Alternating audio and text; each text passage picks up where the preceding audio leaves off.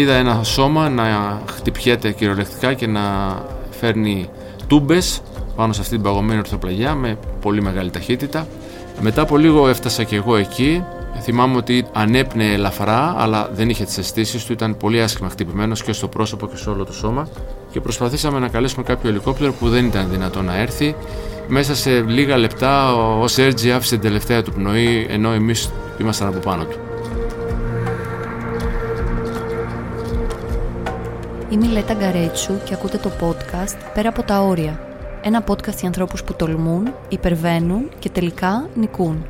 Είχα ανοίξει τις ε, μπότες μου και προσπάθησα σε όλο το διάστημα που έμενα μέσα στη σκηνή να ζεστάνω με ένα καμινέτο που είχαμε τα πόδια μου και να τα τρίψω και να αντικαταστήσω τις κάλτσες και όταν άνοιξα τα δάχτυλα των ποδιών μου είχα δει ότι είχαν αρχίσει να γκριζάρουν δηλαδή να ξεκινάει το κρυοπάγημα να εντείνεται.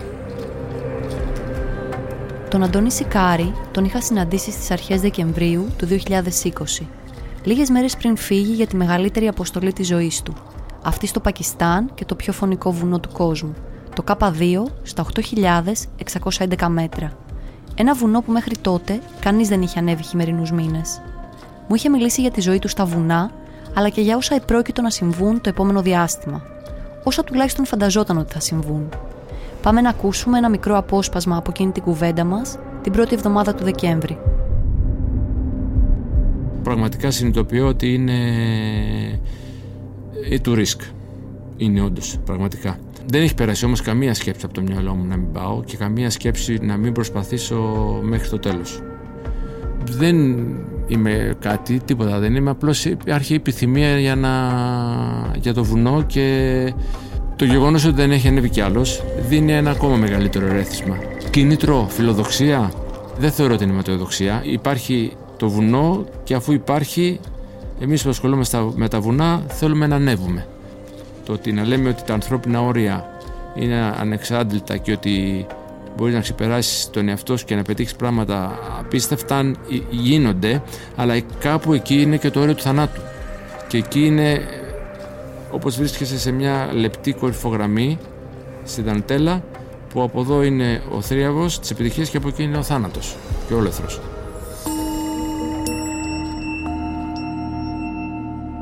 Ο Αντώνης ήταν αποφασισμένος για την προσωπική υπέρβαση, αλλά και συνειδητοποιημένος για τους κινδύνους και τις δυσκολίες. Έτσι στις 20 Δεκεμβρίου του 2020, μια ομάδα 10 κορυφαίων ορειβατών, ανάμεσά τους και ο Αντώνης Συκάρης, ο θρύλος του Πακιστάν Μοχάμεντ Άλι Σαντπάρα, ο Τζον Σνόρι από την Ισλανδία και ο χιλιανός Χουάν Πάμπλο Μορ και ακόμα 15 έμπειροι Σέρπα ξεκίνησαν για να πραγματοποιήσουν το πιο μεγάλο ορειβατικό όνειρο – Στόχος τους να πατήσουν την κορυφή του K2 στην οροσυρά Καρακορούμ με ύψος 8.611 μέτρα. Το K2 είναι το δεύτερο ψηλότερο βουνό στη γη μετά το όρος Everest που έχει ύψος 8.848 μέτρα. Το K2 είναι γνωστό στην ορειβατική κοινότητα ως το άγριο βουνό, αυτό που σκοτώνει όσους επιχειρούν να το κατακτήσουν ένας στους τέσσερις ανθρώπους που προσπαθούν να φτάσουν στην κορυφή χάνουν τελικά τη ζωή τους. Η συγκεκριμένη ανάβαση είναι από τις πιο δύσκολες παγκοσμίως. Οι ορειβάτες έρχονται αντιμέτωποι με ακραίες θερμοκρασίες υπό το μηδέν και με τεχνική δυσκολία που απαιτεί μεγάλη εμπειρία σωματική αλλά και πνευματική.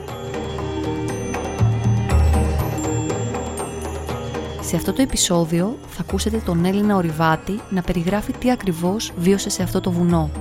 Να διηγείται πώς κλήθηκε να πάρει αποφάσεις ζωής και θανάτου.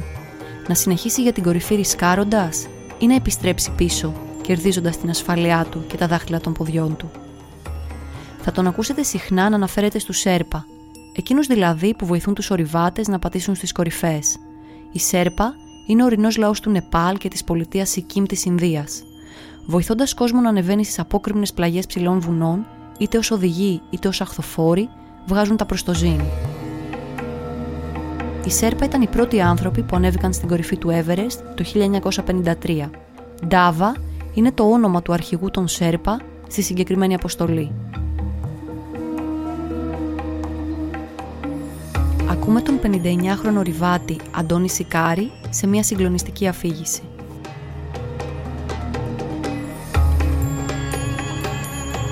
20 Δεκεμβρίου μαζευτήκαμε στο Ισλαμπαμπά του Πακιστάν και από εκεί προωθηθήκαμε στη Σκαρτού και μετά ξεκίνησε ένα μεγάλο τρέκιν μέσα σε τον Παγκετόνα Μπαλντόρο για πέντε ολόκληρες ημέρες όπου διανύαμε κάθε μέρα αρκετά χιλιόμετρα. Ήμασταν περίπου ένα στρατός γιατί ήταν 100 άνθρωποι οι οποίοι μας μετέφεραν όλα τα εφόδια που θα χρησιμοποιούσαμε για τους επόμενους δύο μήνες που θα παραμέναμε στο Base Cup.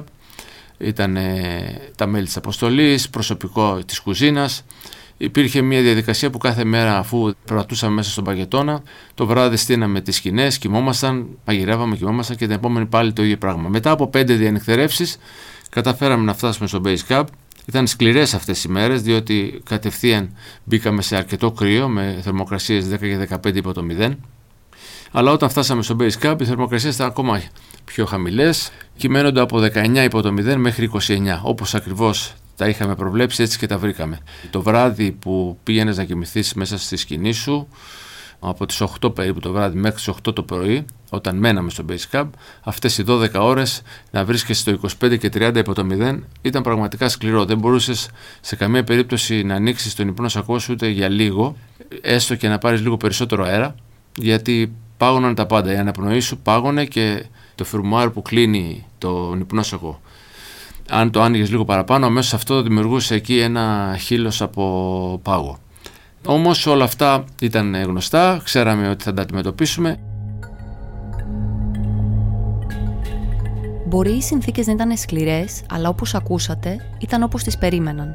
Ο Αντώνης ήταν μέλος μιας πολύ δυνατής αποστολής.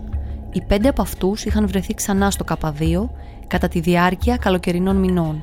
Ήταν μια ομάδα που όλοι πίστευαν ότι έχει τις προοπτικές να πατήσει στην κορυφή. Ήμασταν όλοι αποφασισμένοι και έτσι ξεκινήσαμε σταδιακά να κάνουμε κάποια rotation.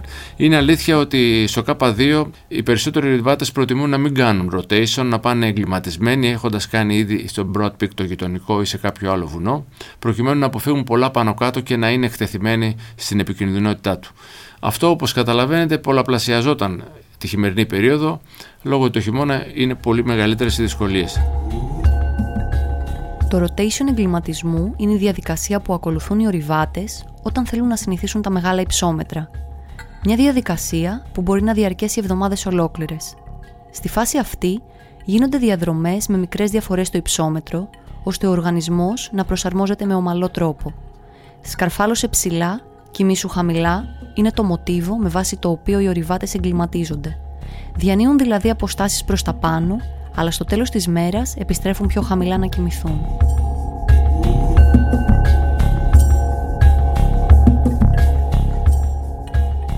Δυστυχώς για μας στο δεύτερο rotation όταν κατεβαίναμε από το Cup 2 προς το Cup 1 και εν συνεχεία από το Cup 1 στο Base Cup. Εκεί ο Σέρτζι Μινότο, ο αρχηγός της αποστολής, ο πολύμπυρος Σέρτζι, ο καταπληκτικός αυτός άνθρωπος ο Σέρτζι, τον είδα να κατρακυλά στην ορθοπλαγιά. Ήμουν στο Japanese Cup, που είναι μια ενδιάμεση κατασκήνωση μεταξύ του ABC και του Cup 1. Είδα ένα σώμα να χτυπιέται κυριολεκτικά και να φέρνει τούμπες πάνω σε αυτή την παγωμένη ορθοπλαγιά με πολύ μεγάλη ταχύτητα. Και συνεχεία έτρεξα στο σημείο που είχε καταλήξει, ήθελα αρκετή ώρα να φτάσω εκεί, γύρω σε 20 με 25 λεπτά. Εν τω μεταξύ ειδοποίησα τον Ντάβα που ήταν στην ε, κατασκήνωση βάσης ότι είδα έναν άνθρωπο να κατεβαίνει και θυμάμαι ότι ο, ο Άλεξ προσπαθούσε να τον κρατήσει στη ζωή λέγοντάς του uh, «We are all okay, stay with us, stay with us». Μετά από λίγο έφτασα και εγώ εκεί Θυμάμαι ότι ανέπνεε ελαφρά, αλλά δεν είχε τις αισθήσεις του, ήταν πολύ άσχημα χτυπημένος και στο πρόσωπο και σε όλο το σώμα. Και προσπαθήσαμε να καλέσουμε κάποιο ελικόπτερο που δεν ήταν δυνατό να έρθει. Μέσα σε λίγα λεπτά, όσο διάρκησαν αυτές οι επαφές, ο Σέρτζι άφησε την τελευταία του πνοή, ενώ εμείς ήμασταν από πάνω του.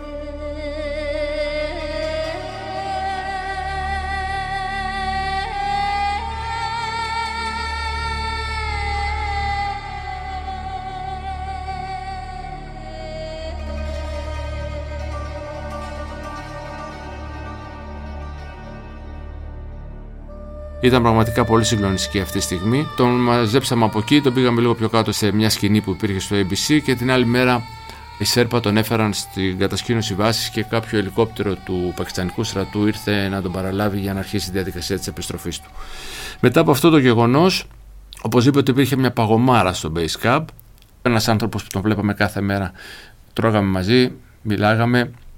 Έλειπε, η καρέκλα του είχε θέσει τα άδεια και σαφώς περιμέναμε να δούμε πώς θα αντιδράσουν όλα τα μέλη της αποστολής και αν θα είχαν την επιθυμία να συνεχίσουν. Γιατί υπήρξε αυτό ως ενδεχόμενο. Όμως δεν ε, αποφάσισε κανείς να υποχωρήσει. Θα πρέπει όμως εδώ να πούμε ότι πριν από αυτό ένας άλλος Ισπανός ο Κάρλο για λόγους υγείας είχε αποχωρήσει όπως επίσης είχε αποχωρήσει και ο Βάλντι ένας Πολωνός που είχε και αυτός προβλήματα υγείας. Έτσι λοιπόν από τους 18 που ήμασταν αποχώρησε και ο Σέρτζι μετά το θάνατό του είχαμε μείνει 14 άτομα. Συνεχίσαμε και περιμέναμε να έρθει η κατάλληλη στιγμή ώστε να βρούμε ένα παράθυρο καιρού για να κάνουμε την τελική μας προσπάθεια αφού είχαμε ολοκληρώσει τον εγκληματισμό. Αυτό δεν ερχόταν γιατί κάθε φορά που βλέπαμε από τις προβλέψεις του καιρού ότι υπήρχε ένα παράθυρο καιρού όσο πλησιάζαμε προς την ημέρα εκείνη ο καιρός μεταβάλλεται και άλλαζε προς το χειρότερο. Έτσι αυτό μας κράτησε από τις 17 Ιανουαρίου μέχρι και στα τέλη του Ιανουαρίου, περίπου 15 μέρες, να αλλάζουμε συνέχεια την ημέρα που θα ξεκινούσαμε με την κορφή. Τελικά αποφασίσαμε, βλέποντας και συμφωνώντας με όλες τις προβλέψεις, ότι η 2 Φεβρουαρίου θα ήταν μια καλή μέρα να ξεκινήσουμε και η 5η Φεβρουαρίου να ήταν η, η μέρα η οποία θα μπορούσαμε να φτάσουμε στην κορφή. Είχαμε θέσει και κάποιους χρονικούς περιορισμούς στις ε, μεταξύ μας κατασκηνώσεις, προκειμένου να διαπιστώναμε αν οι ορειβάτες ήμασταν σε θέση να συνεχίσουμε και να μην κινδυνεύσουμε. Είναι αλήθεια ότι μετά το θάνατο του Σέρτζη ήμασταν ακόμα περισσότερο υποψιασμένοι και πιστεύαμε ότι δεν θα πρέπει να εκτεθούμε σε αυτές τις τόσο σκληρές συνθήκες, αν δηλαδή δεν είμαστε αρκετά δυνατοί και αρκετά γρήγοροι. Όποιος δεν ένιωθε έτσι και δεν είχε αυτό το αποτέλεσμα, θα έπρεπε να επιστρέψει στο Base Cup. Έτσι λοιπόν ξεκινήσαμε και οι 14 στις 2 Φεβρουαρίου από το Base Cup με στόχο να φτάσουμε στο Καμπένα σε περίπου 8,5 ώρες ή 9, όχι όμως περισσότερο γιατί αυτό θα σημαίνει ότι δεν ήμασταν ικανοποιητικά γρήγοροι. Θυμάμαι ότι είχα φτάσει πρώτος σε 7 ώρες και 55 λεπτά και ήμουν χαρούμενος που πέτυχα αυτό το αποτέλεσμα, άρα ήμουν εντός χρόνου. Κάποιοι άλλοι άρχισαν περισσότερο. Έτσι την επόμενη μέρα, που ήταν η 3 Φεβρουαρίου, από το Καμπένα, πέντε από εμάς αποφάσισαν να επιστρέψουν, γιατί θεώρησαν και σωστά ότι δεν είναι σε θέση να συνεχίσουν αφού καθυστερούσαν ε, ε, πολύ.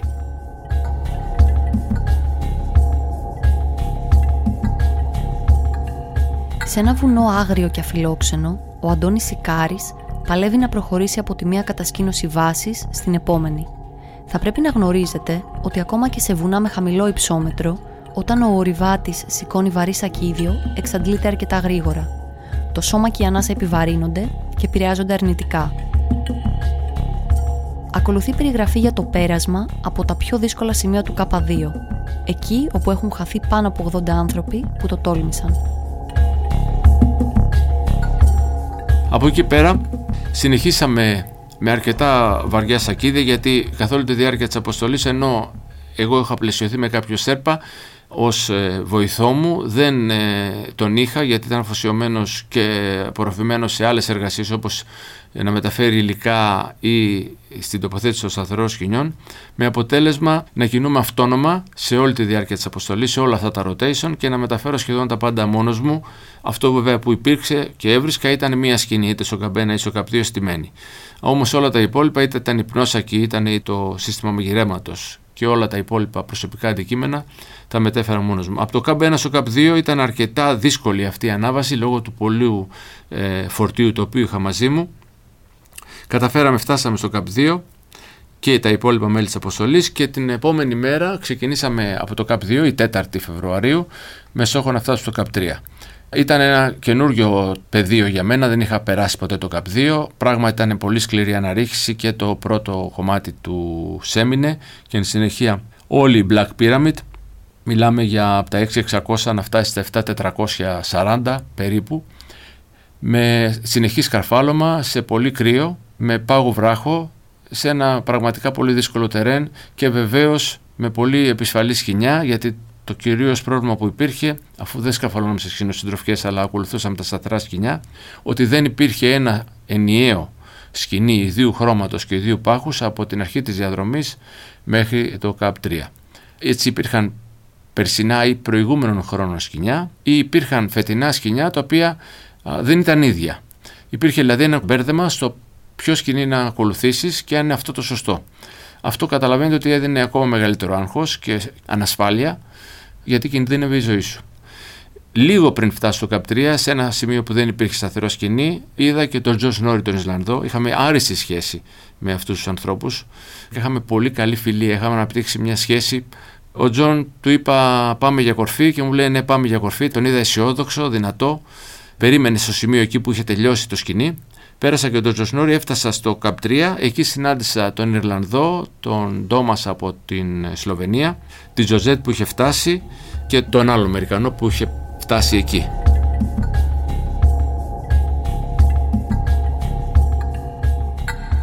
Οι ορειβάτες εξαντλημένοι θα φτάσουν στο Camp 3, εκεί που κανονικά θα έπρεπε να ξεκουραστούν και να ανακτήσουν τις δυνάμεις τους, με στόχο λίγες ώρες μετά να ξεκινήσουν για την κορυφή. Δυστυχώς η κατάσταση που θα επικρατήσει σε αυτό το camp θα αποσυντονίσει όλη την ομάδα. Θα δημιουργήσει ένα κομφούζιο και θα φέρει τον Αντώνη αντιμέτωπο με μια σκληρή κατάσταση. Το κρύο θα είναι ανυπόφορο, αλλά δεν θα είναι αυτό το σημαντικότερο πρόβλημα που θα πρέπει να διαχειριστεί.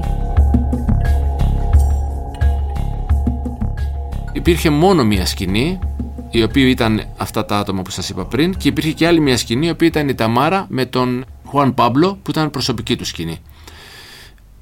Εκεί όταν έφτασα, όπως καταλαβαίνετε, υπήρχε πάρα πολύ κρύο. Είχαμε 41 υπό το 0, 40, 38, 39 υπό το 0. Αναζητούσα ένα κατάλημα και περίμενα να δω αν θα στήσουμε κάποια σκηνή. Ρωτούσα αυτούς που ήταν εκεί, ταυτόχρονα ερχόντουσαν και άλλοι. Ερχόντουσαν λέει, και τα υπόλοιπα μέλη της αποστολής, ήρθαν και οι Πακιστανοί με τον ε, Νόρι, οι οποίοι με το που έφτασαν θυμάμαι ότι έκαναν ένα πλατό για να στήσουν τη δική τους σκηνή και βεβαίως επειδή δεν υπήρχε άλλη σκηνή όλοι εμείς που βρισκόμαστε εκεί οι 9 δυτικοί και άλλοι περίπου 9 με 10 σέρπα 19 αλλά και οι τρεις που ήταν ο Αλή Τσαπάρα με το γιο του και τον Ζωσνόρη ήμασταν περίπου 22-23 άτομα προσπαθούσαν να βολευτούν μέσα στις υπάρχοντες σκηνές. τη Σταμάρα, τη σκηνή του Αλή και τη μία σκηνή της Seven Summit Trek. Οι Σέρπα όμως έφεραν άλλη μία σκηνή και την έστησαν και αυτοί και έτσι Είχαμε δύο σκηνές για εμάς, αλλά επειδή ήταν αδύνατο να χωρέσουμε όλα αυτά τα άτομα σε δύο σκηνές που ήταν το δύο ή τριών ατόμων, αναγκαστικά μπήκαν και στη σκηνή του, της Σταμάρα και στη σκηνή του Αλή. Εγώ θυμάμαι ότι παρέμεινα 50 λεπτά εκτός από τη σκηνή, είτε γιατί περίμενα ότι θα στηθεί μια άλλη σκηνή όσο έβλεπα αυτή τη διεργασία που γινόταν εκεί, είτε γιατί αν θέλετε και για λόγους ευγενίας ήμουν ο μεγαλύτερος στην αποστολή και ήθελα πάντα να νιώθω ότι προσφέρω στα υπόλοιπα μέλη της αποστολής. Περίμενα καρτερικά τελευταίως και είχα μείνει εγώ και οι δύο ή τρεις σέρπα ακόμα που δεν ήμασταν μέσα σε μια σκηνή. Θυμάμαι ότι είπα στον Αλή να μπω μέσα στη σκηνή και μου λέει δεν έχω χώρο να μείνεις μέσα, κοίτα πιο δίπλα. Τελικά στη σκηνή τη δεύτερη της Seven Summit Trek ο Νοέλ Χάνα από την Ιρλανδία αφού τον παρακάλεσα σχεδόν, πρέπει να μπω μέσα στη σκηνή. Θα πεθάνω να μείνω απ' έξω. Έχει πάρα πολύ κρύο. Γιατί και τα πόδια μου, ειδικά τα δάχτυλα των ποδιών μου, είχαν αρχίσει να πονάνε πάρα πολύ και καταλάβαινε ότι έχει ξεκινήσει η διαδικασία του κρυοπαγήματος από την εμπειρία μου. Μου επέτρεψε να μπω μέσα στη σκηνή, πραγματικά σαρδελοποιημένοι. Ήμασταν 5, 6, 7 άτομα, γιατί αυτό είχε μια εξέλιξη. Ε, μπαίνω, βγαίνανε. Έπρεπε λοιπόν εκείνη τη στιγμή να δούμε τι θα κάνουμε, γιατί εμείς είχαμε φτάσει εκεί και εγώ προσωπικά για να συνεχίσουμε να πάμε στην κορφή. Αυτός ήταν ο στόχος μας, αλλά είχα να αντιμετωπίσω ένα σοβαρό πρόβλημα με τα πόδια μου.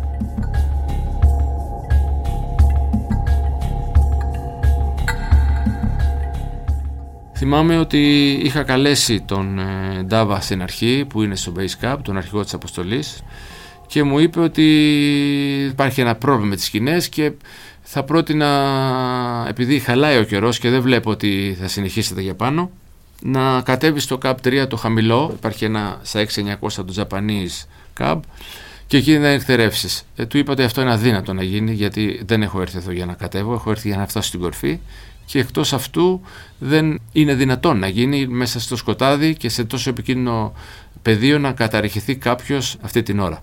Και φυσικά υπήρχε και κόποση, δεν είχαμε πιει τίποτα, δεν είχαμε φάει τίποτα Αλλά αυτό ήταν κάτι που δεν με ενδιαφέρει. Με ενδιαφέρει να φτάσω στην κορφή. Γι' αυτό είχα πάει εκεί.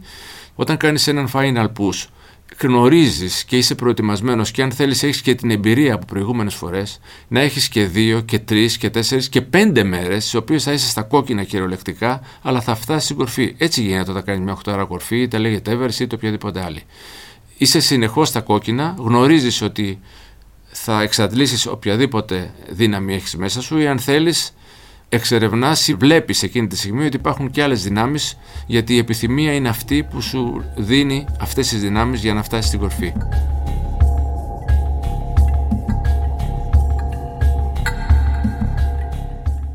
Αργότερα τηλεφώνησα στον Κώστα Γαβρίλη που είναι ο μετεωρολόγος μας και του ρώτησα για τον καιρό αν έχει και αυτός την ίδια άποψη ότι ο καιρός από 44 υπό το 0 που έδινε στην κορφή το ίδιο βράδυ και 15 χιλιόμετρα αέρα με 20 και 44 έως 48 υπό το 0. Αν λοιπόν αυτός ο καιρός θα παραμείνει έχουμε αλλαγή και μου είπε ότι υπάρχει αλλαγή, θα αυξηθεί ο αέρας, θα φτάσει στα 30 χιλιόμετρα και 40 και αύριο το πρωί στις 8 η ώρα μπορεί να έχουμε θερμοκρασίες του 60 και ίσως και χαμηλότερες που θεωρεί ότι είναι αδύνατον άνθρωπος να μπορέσει να επιβιώσει με αυτές τις ε, θερμοκρασίες. Μίλησα επίσης και με την οικογένειά μου η οποία δεν πήρε θέση όπως πάντα, μου είπε ότι η δική σου εμπειρία θα κρίνει αν θα πρέπει να συνεχίσεις ή όχι. Εμείς δεν μπορούμε να, ούτε να εκτιμήσουμε, αλλά ούτε και ξέρουμε τι πρέπει να κάνεις, αλλά σε εμπιστευόμαστε απόλυτα.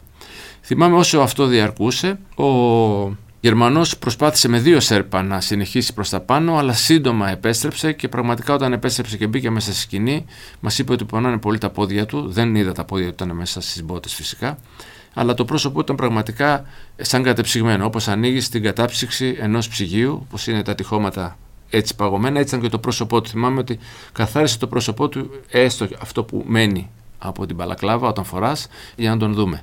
Το ίδιο συνέβη και με τον Τόμας, τον Σλοβαίνο, ο οποίος με έναν Σέρπα προσπάθησε να φτάσει ψηλότερα. Στην επιστροφή συνάντησε και τους δύο Πακιστανούς πατέρα γιο και επίσης συνάντησε και τον ε, Χουάν Παύλο Μόγχ από τη Χιλή. Ήταν τα τέσσερα άτομα που συνέχισαν για πάνω. Αυτά μας τα είπε όταν επέστρεψε πίσω και αυτός και μου είπε πίσω ότι έχει πάρα πολύ κρύο. Είναι αλήθεια ότι παρόλο αυτές τις επισημάνσεις και παρόλο ότι είχα πρόβλημα στα πόδια, εκείνη τη στιγμή το ηθικό μου αναπτερώθηκε. Πίστεψα ότι αφού έχουμε τέσσερις ανθρώπους που είναι μπροστά και έχουν ανοίξει βήματα, μπορώ να ξεκινήσω. Στα ψηλά βουνά εκεί που ο Ριβάτης έρχεται αντιμέτωπος με τον εαυτό του και γνωρίζει ποια πραγματικά είναι τα όρια του, πολλές φορές καλείται να πάρει αποφάσεις που θα καθορίσουν τη ζωή του. Ο Αντώνης Σικάρης βρίσκεται μέσα σε μια σκηνή και προσπαθεί να διαχειριστεί μια σκληρή πραγματικότητα, αυτή των κρυοπαγημάτων. Παρακάτω θα ακούσετε πώς ένας άνθρωπος παλεύει από τη μία με την επιθυμία και τη φιλοδοξία και από την άλλη με τη λογική και την οριμότητα.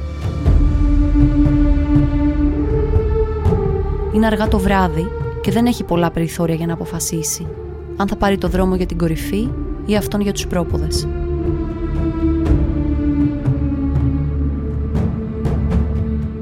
Είχα ανοίξει τις ε, μπότες μου και προσπάθησα σε όλο το διάστημα που αρέμενα μέσα στη σκηνή να ζεστάνω με ένα καμινέτο που είχαμε τα πόδια μου και να τα τρίψω και να αντικαταστήσω τις κάλτσες και όταν άνοιξα τα δάχτυλα των ποδιών μου είχα δει ότι είχαν αρχίσει να γκριζάρουν δηλαδή να ξεκινάει το κρυοπάγημα να εντείνεται. Αυτό ήταν πολύ σημαντικό και όταν έχεις ξεκινήσει το είδημα του κρυοπαγήματος, όταν εκτεθείς ακόμα περισσότερο στο κρύο, είναι σίγουρο ότι αυτό θα επιφέρει πολύ μεγαλύτερο πρόβλημα. Γι' αυτό άλλωστε και η Σέρπα αλλά και ο Νοέλ που ήταν και αυτοί αρκετά έμπειροι, πρότειναν ότι δεν πρέπει να συνεχίσω. Παρά τα αυτό όμως ένιωθα μέσα μου μια αδιαφιλονίκητη επιθυμία να φτάσω στην κορφή και εκεί άρχισε πάλι αυτή η μάχη με τον ίδιο μου τον εαυτό ποια απόφαση να πάρω. Τελικά, αφού είχε περίπου φτάσει 11-12 το βράδυ, δεν θυμάμαι ακριβώς τώρα γιατί ούτε ορολόγια βλέπαμε. Έκανε πάρα πολύ κρύο μέσα στη σκηνή. Δεν είχα και υπνόσακο μαζί μου, όπως και οι άλλοι δεν είχαν υπνόσακο. Ε, τελικά λοιπόν αποφάσισα να μην ε, συνεχίσω. Ήταν μια απόφαση που πήρα εντελώς μόνος μου, σκεφτόμενος ότι αν πράγματι χάσω τα δάχτυλα των ποδιών μου, ίσως να μην μπορέσω να ξαναπάω ποτέ σε βουνό ή και αν ακόμα πάθω κάποιο κρυοπάγημα που δεν χάσω τα δάχτυλά μου αλλά με αναγκάσει να παραμείνω για πολλούς μήνες εκτός των επομένων μου δράσεών μου θα ήταν ολέθριο για μένα.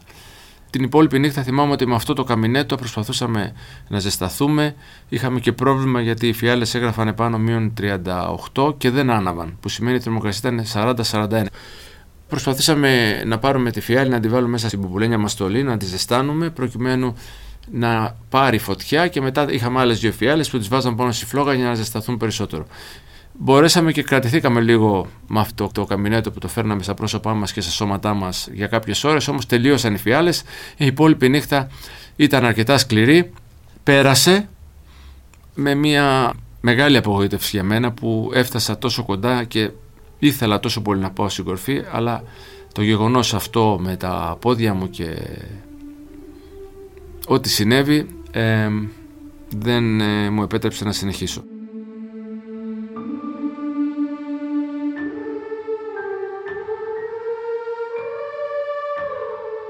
Την επομένη το πρωί γνωρίζαμε ότι οι άλλοι τέσσερις προχωρούν.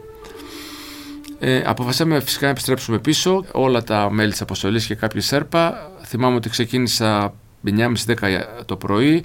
Μπροστά μου ήταν ο φίλος μου, ο Αθανάσιος Ατανάς Κατόφ από τη Βουλγαρία, ο οποίος κινείται σε μια χιονισμένη πλαγιά και εν συνεχεία άρχισε να μπαίνει στη Μαύρη Πυραμίδα που είναι τεράστια ορθοπλαγιά με βράχια τον έχασα προς στιγμή γιατί δεν ήμασταν τόσο κοντά. σω εγώ να καθυστερούσα λίγο γιατί είναι αλήθεια ότι πρόσεχα πάρα πολύ στα ρελέ όπως κατέβαινα να μην ε, πάρω κάποιο λάθος σκηνή.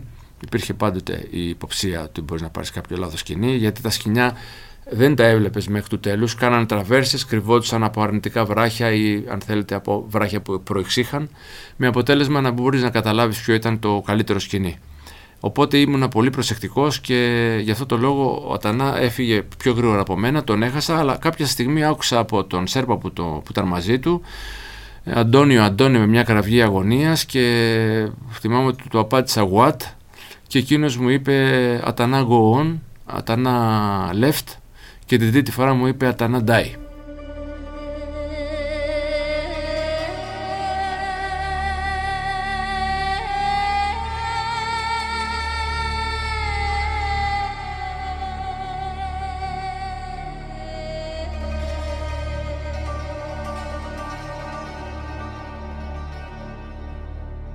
Πραγματικά ήταν πολύ συγκλονιστική αυτή τη στιγμή γιατί δεν μπορούσα να πιστέψω ότι ένας άνθρωπος που τον είχα τόσο κοντά μου σκοτώθηκε. Δηλαδή λέω δεν είναι αλήθεια, κάτι άλλο συμβαίνει.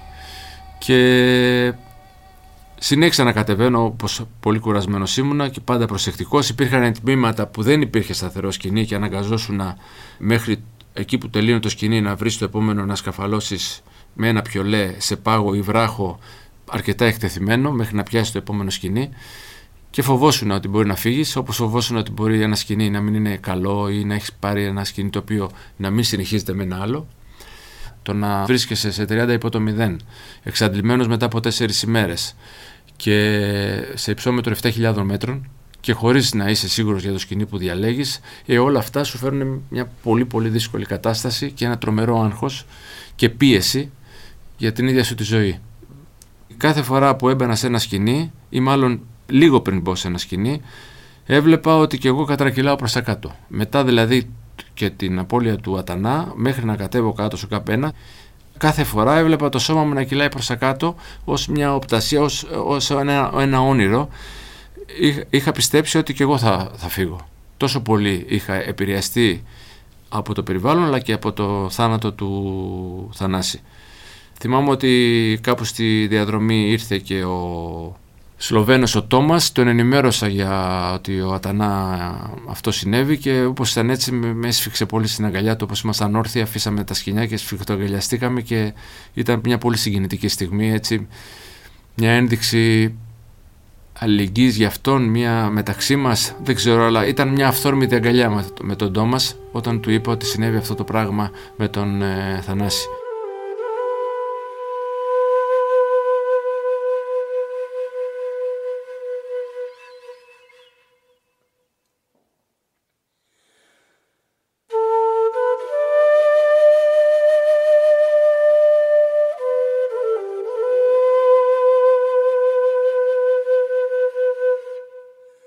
Έφτασε στο Καμπένα με μεγάλη δυσκολία με την έννοια ότι είχε πιάνει χτώση.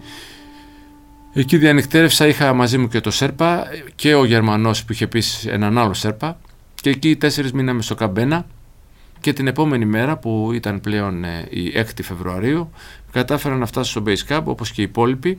Θυμάμαι ότι έφτασα στο Advanced Base Camp και λίγο παρακάτω που είχαν έρθει δύο Σέρπα να μας φέρουν νερό βασικά και εκεί μου είπαν ότι ο Ατανά τον ε, μάζεψαν στο σημείο που είχε καταλήξει και μου λέει έχουμε και φωτογραφία και τους λέω θέλω να δω τη φωτογραφία. Και ο άνθρωπος αυτός ήταν πάντα χαμογελαστός, πάντα ευδιάθετος, πάντα κεφάτος και χαβαλετζής. Όταν είδα τη φωτογραφία μου έκανε τεράστια εντύπωση ακόμα και νεκρός που ήταν, ήταν χαμογελαστός. Και πραγματικά ήταν συγκλονιστικό και αυτή η εικόνα Ακόμα και όταν είχε πεθάνει είχε το χαμόγελο στα χείλη του.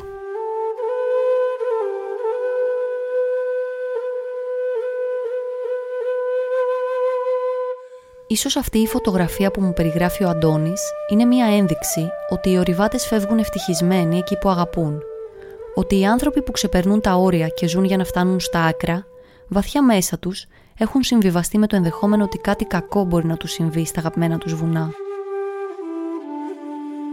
Ο Αντώνης Σικάρης έχει επιστρέψει στην κατασκήνωση βάσης. Η κατάσταση των ποδιών του δεν του επιτρέπει να συνεχίσει να περπατάει το τελευταίο κομμάτι ανάμεσα στους παγετώνες. Έτσι λοιπόν, με ελικόπτερο της Global Rescue θα μεταφερθεί στη Σκαρντού. Σας υπενθυμίζω ότι τρεις άνθρωποι βρίσκονται ακόμη στο βουνό, στο δρόμο προς την κορυφή.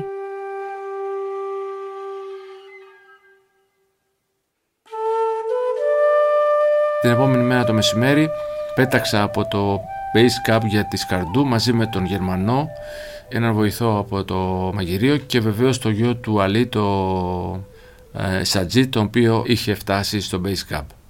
Εδώ πρέπει να πούμε ότι οι υπόλοιποι τέσσερις συνέχισαν για την κορφή, όπως είπαμε στις 5 το πρωί, κάπου στο bottom leg ο γιος του, ο Σατζίτ, μου τα είπε ο ίδιος αυτά, ότι ήθελε οξυγόνο, γιατί ανέβαινε χωρίς οξυγόνο στα 8.200 μέτρα. Έβαλε τη φιάλη για να ενισχυθεί με το συμπληρωματικό οξυγόνο. Δεν δούλευε καλά η φιάλη, έχασε το οξυγόνο του. Και τότε ο πατέρας που ήταν λίγο ψηλότερα με τους άλλους δύο του είπε: Παιδί μου, γύρισε πίσω, πάρε και το ράδιο, γύρισε στο καπτρία, εμείς θα συνεχίσουμε. Αυτή ήταν ε, η τελευταία φορά που μίλησε με τον πατέρα του.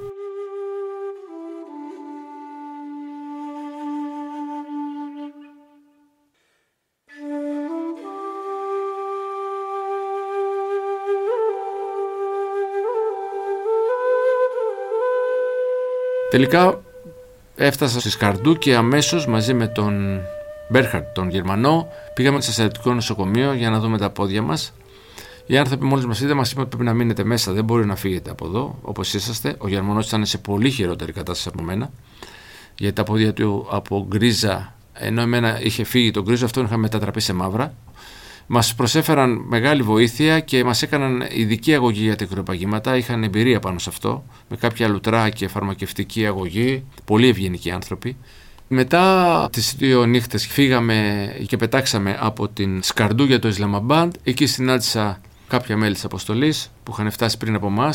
Έγιναν διάφορες συζητήσεις απολογιστικές για το τι ακριβώς συνέβη και βεβαίως το συγκλονιστικό ήταν ότι οι μέρες περνούσαν και δεν είχαμε πλέον κανένα νέο από τους τρεις που παρέμεναν στην περιοχή της κορφής. Ήταν λογικό ότι οι άνθρωποι αυτοί, αφού πέρασαν τρεις και τέσσερις ημέρες και πέντε μέρες, ήταν αδύνατο να ζουν και πρόσφατα στις 19 ε, Φεβρουαρίου η οικογένεια του Πακιστανού Σέρτζη ανακοίνωσε ότι είναι νεκρή. Φυσικά είναι αγνοούμενοι, είναι disappear όπως λέμε στα βουνά, εξαφανισμένοι. Κανείς δεν ξέρει τι ακριβώς μπορεί να τους συνέβη. Υπάρχουν πολλά ενδεχόμενα, αλλά κανείς δεν ξέρει τι μπορεί να τους έχει συμβεί. Ίσως μάθουμε αν και ποτέ βρεθούν τα άτυχα σώματά τους.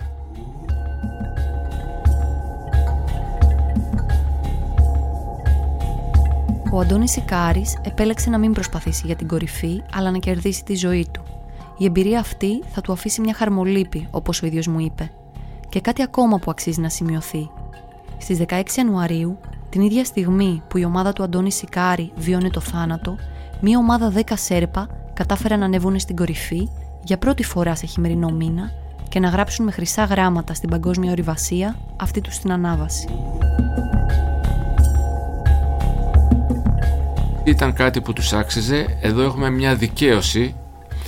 Το πέτυχαν αυτό το ρεκόρ, το πέτυχαν στο πιο δύσκολο βουνό, στο τελευταίο που δεν είχε ανέβει κανείς άνθρωπος η προσωπική μου γνώμη ήταν και πριν φτάσουμε στο βουνό ότι αν κάποιοι μπορούν να καταφέρουν να φτάσουν δεν ήταν ούτε οι Πολωνοί που είχαν προσπαθήσει και άλλες χώρες τις προηγούμενες χρονιές, αλλά η Σέρπα. Οι Σέρπα είναι άνθρωποι οι οποίοι είναι οροσίβοι. Ζουν όλο το χρόνο σε μεγάλο υψόμετρο, άρα είναι προσαρμοσμένοι στην υποξία, στο περιβάλλον χωρίς οξυγόνο. Ταυτόχρονα πλέον οι Σέρπα μετά από τόσα χρόνια που ασχολούνται με τα βουνά είναι επαγγελματίες. Έχουν πολύ μεγάλη δράση στα βουνά, αυτή είναι η καλύτερη. Συνεπώς με όλα αυτό που είχαν αυτοί επάνω τους ως εμπειρία και ως δεξιότητες είχαν τον πρώτο λόγο για να φτάσουν στην κορφή.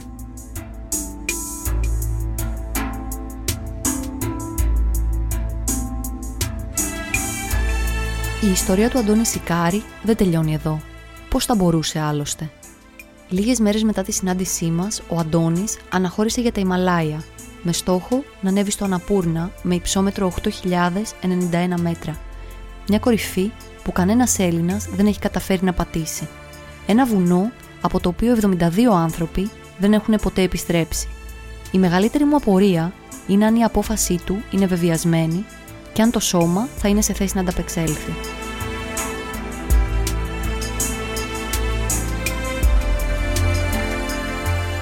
Έπρεπε να υπάρξει περισσότερο χρόνος για το recovery και του μυαλού και του σώματος όμως από την άλλη μεριά υπάρχει επιθυμία και επειδή ήταν προγραμματισμένο αυτό να γίνει τώρα γιατί είναι ένα βουνό που πέφτουν πολλές χιονοστιβάδες και από τη βορεινή πλευρά όχι μόνο από την νότια οπότε πρέπει να πας νωρίτερα για να είναι ο πιο κρύος ο καιρός και να πέφτουν λιγότερο χιονοστιβάδες. Πιστεύω απόλυτα ότι αυτό που προσπαθώ τώρα να κάνω, το Αναπούρνα, είναι ένα τεστ για μένα για να διαπιστώσω πόσο είναι δυνατόν μετά από αυτό που έγινε να μπορέσω να είμαι σε μια άλλη αποστολή τόσο σύντομα. Αισιοδοξώ και ελπίζω και θέλω να τα καταφέρω στην Αναπούρνα με την εμπειρία μου, τον εγκληματισμό τον οποίο έχω, γιατί υπάρχουν και θετικά σε αυτό το πολύ σύντομο, ότι υπάρχει ο εγκληματισμός και είναι πάρα πολύ καλό και επίσης ότι δεν θα ήθελα να αφήσω αυτή την ευκαιρία τώρα γιατί να να γίνεται μόνο αυτό το διάστημα οπότε θα έπρεπε να αφήσω άλλο ένα χρόνο. Έχω ένα όνειρο, έχω ένα project, θέλω να σκαφαλώσω και τις 14 σκροφές πάνω από τα 8.000 μέτρα. Έχω καταφέρει τις 4 και θέλω να γίνω ο πρώτος άνθρωπος που κατάφερε να τις σκαφαλώσει και τις 14 σε ηλικία πάνω από 50 ετών. Οπωσδήποτε καταλαβαίνετε ότι θέλω να το κάνω ως fast track, απ' την άλλη όμως πρέπει να πριτανεύει πάντοτε η ασφάλεια και η λογική. Η οικογένειά σου τι λέει τώρα που είσαι πάλι στην παραμονή του να φύγεις; Η οικογένειά μου με σαπορτάρει απόλυτα και αυτή τη φορά θα γίνει ακόμα πιο ωραίο αυτό το support διότι για πρώτη φορά η γυναίκα μου η Πόπη θα έρθει μαζί μου στο Base Camp στην Αναπούρνα και για μένα αυτό είναι πάρα πολύ σημαντικό γιατί θα είναι στο Base Camp και θα νιώθω πραγματικά τον άνθρωπό μου να βρίσκεται εκεί. Αντώνη σου εύχομαι καλή κορυφή Ελπίζω να φτάσεις αυτή την φορά κοντά και να πιάσεις και το όνειρό σου. Και θα χαρώ πάρα πάρα πολύ να τα ξαναπούμε αφού επιστρέψεις, να μοιραστείς την εμπειρία σου και την κορυφή που θα έχεις πατήσει. Ευχαριστώ πάρα πολύ για τις πολύ αληθινές και ζεστές ευχές σου και εγώ αυτό θέλω. Να είστε καλά και θα τα πούμε όταν επιστρέψω. Ο Αντώνης Ικάρης θα αφιερώσει την κορυφή και την όλη προσπάθεια σε αυτή την αποστολή στους πέντε φίλους που έχασε στο ΚΑΠΑ2, αλλά και στον Τάκη Μπουντόλα και τον Κλίμη Τσατσαράκο, δύο Έλληνες ορειβάτες που έφυγαν το 1985 στο Αναπούρνα. Ακολούθησέ μες στο pod.gr και στη σελίδα μου στο facebook πέρα από τα όρια podcast και στείλε μου και εσύ μια ιστορία πέρα από τα όρια που θέλεις να ακουστεί. Χρήσα, Γιώργο και Μάριε, σας ευχαριστώ για την ηχοληψία και το μοντάζ.